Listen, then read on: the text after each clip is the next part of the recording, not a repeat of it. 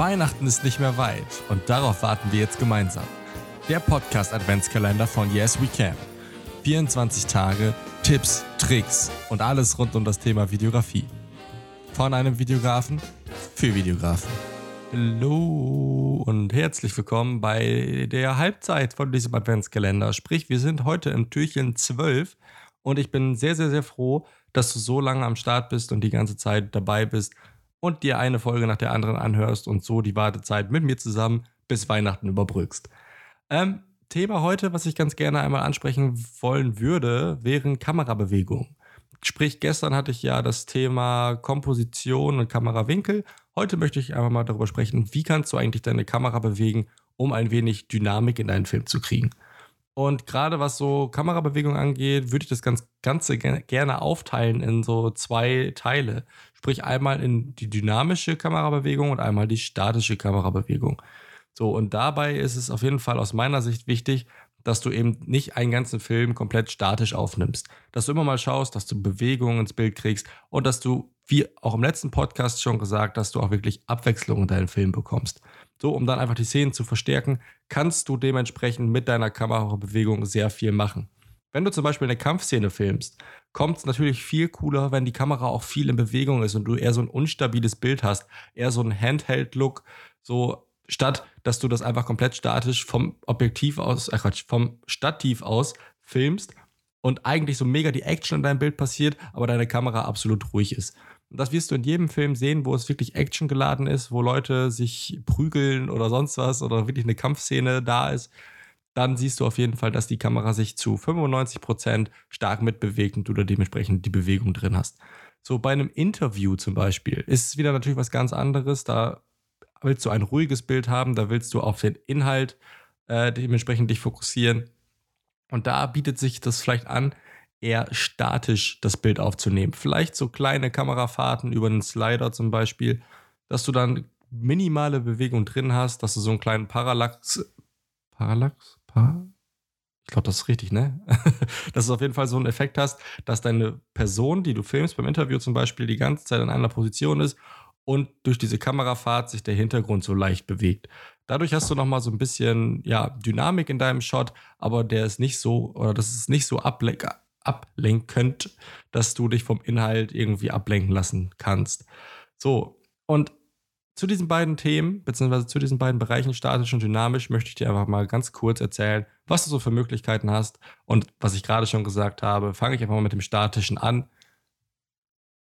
Und der Name sagt es auch fast schon, statisch, Stativ. So, du kannst einfach ein Stativ nehmen, deine Kamera darauf schrauben und hast dementsprechend wirklich ein stetisch, stetiges Bild, ähm, wo du dann einfach sagen kannst, okay, alles, was jetzt in dieser Szene passiert, sehe ich jetzt. Ich brauche keine Zooms, ich brauche keine Bewegung, ich brauche kein gar nichts. Ich habe einfach mein statisches Bild. Kann auch ein gutes Stilmittel sein, je nachdem, was du da gerade für eine Filmsequenz bzw. für einen Filmausschnitt haben willst. Aber gerade im dynamischen Bereich, wenn wir jetzt schon wieder bei der zweiten Hälfte sind, ähm, gibt es verschiedene Bewegungen, die auch verschieden cool in verschiedenen Szenen wirken. Ähm, als allererstes würde ich einfach mal sagen, es gibt diese Pull-Bewegung, diese typische Rauszieh. ja, diese Rückwärtsbewegung, sag ich mal, ja. Also, also du filmst eine Szene und gehst dabei rückwärts, sprich, du entfernst dich eigentlich von diesem, von diesem Ort. Das kannst du zum Beispiel als Abschlussshot machen, wenn du dich dann wirklich von dieser eigentlichen Szene entfernen willst und von dem eigentlichen Geschehen weggehst. Dann gibt es diese klassische Push-In-Bewegung. Das heißt, du gehst auf die Szene zu, du gehst mit der Kamera nach vorne und die Kamera bewegt sich auf das Objekt zu. Dann gibt es noch so eine Swipe-Bewegung, heißt, ich drehe einfach meine Kamera von links nach rechts, von rechts nach links. Äh, was ich sehr, sehr, sehr gerne mache, ist die Parallax. Parallax, ja doch. Äh, ich weiß gar nicht, warum ich heute so oft über dieses Wort stolper. Ähm, ist auf jeden Fall diese Parallax-Bewegung. Das heißt, ich habe meine Kamera auf einem Gimbal habe die Person, das Objekt, was auch immer ich gerade filme, vor mir und gehe in eine Art Halbkreis darum und achte aber darauf, dass dieses Objekt stetig in der Mitte bleibt. Das heißt, diese Person, dieses Objekt, dieses, keine Ahnung, was, was ich filme, was in der Mitte steht, das bleibt immer am selben Ort. Aber alles andere drumherum, bewegt sich dementsprechend. Und das gibt dem Bild echt einen coolen Look, was mir auf jeden Fall sehr gut gefällt.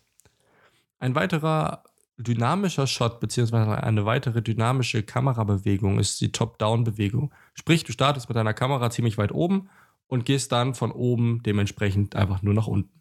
Das, das Ganze geht natürlich auch andersrum, sprich, du startest einfach irgendwo weiter unten und bewegst deine Kamera einfach von unten nach oben. Das Ding ist einfach, dabei, äh, es macht schon Sinn, einen Gimbal zu benutzen, einfach um das Bild dann dementsprechend stabil zu halten.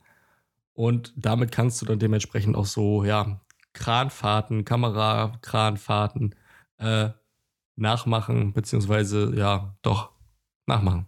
Nachmachen war das Wort, was ich gesucht habe. so, und im Endeffekt ist es so, das war jetzt mal so ein kleiner Auszug davon, so, also wie gesagt, Pull, Push, Swipe, Parallax, Top-Down, Bottom-Up und so weiter und so fort. Und du kannst natürlich diese ganzen Kamerabewegungen auch miteinander kombinieren. Meistens, wie gesagt, hilf, helfen da wirklich solche Sachen wie ein Slider oder wie ein Gimbal, dass du einfach mal Kranfahrten simulieren kannst. So, und ähm, je nachdem, wie du es dann zusammenpackst, sprich, was ich ganz gerne mache, ist diese Top-Down-Bewegung, wenn ich mal irgendwie was revealen will. Sprich, ich, ich möchte irgendwas zeigen, was, was vor mir passiert, aber ich möchte dem Zuschauer noch nicht direkt zeigen, was da passiert. Heißt, ich filme ziemlich nach oben oder von oben herab, so und gehe dann auf das Objekt zu, sprich, mache auch gleichzeitig eine Push-In-Bewegung und gehe von oben nach unten und reveale in dem Fall, also quasi decke mein eigentliches Objekt auf. Und das ist so eine, eine Kombination, die ich sehr gerne mache. Andersrum geht es natürlich auch, dass du sagst, okay, ich habe mein Objekt im Fokus, mache dann eine Pull-out-Bewegung, heißt ich gehe rückwärts und filme langsam von unten nach oben, um dementsprechend dann einfach von dem eigentlichen Geschehen wegzugehen. So, wie gesagt, teste dich da einfach mal aus, versuch mal verschiedene Dinge und du wirst schon deine eigenen Favorites finden und ich glaube, du merkst auch sehr schnell, wenn die Kamerabewegung wirklich zu dem Inhalt deines Films passt, weil dann, äh, ja, wie gesagt, man merkt halt einfach, wenn man es gleichzeitig sieht und weiß, was man da eigentlich unterm Strich äh, aussagen möchte. So, bevor ich mich jetzt hier noch weiter verhampel und verhaspel und hast du nicht gesehen, würde ich sagen, wir machen hier heute wieder einen Schnitt. Haben die Halbzeit geschafft, Tag 12 ist somit auch soweit fast rum. Dann geht es morgen weiter mit Türchen 13 und ich würde mich natürlich wieder freuen, wenn du da auch wieder dabei bist und wieder einschaltest. Alles klar, vielen, vielen, vielen Dank fürs Zuhören und wir hören uns. Bis dann, hau rein und ciao.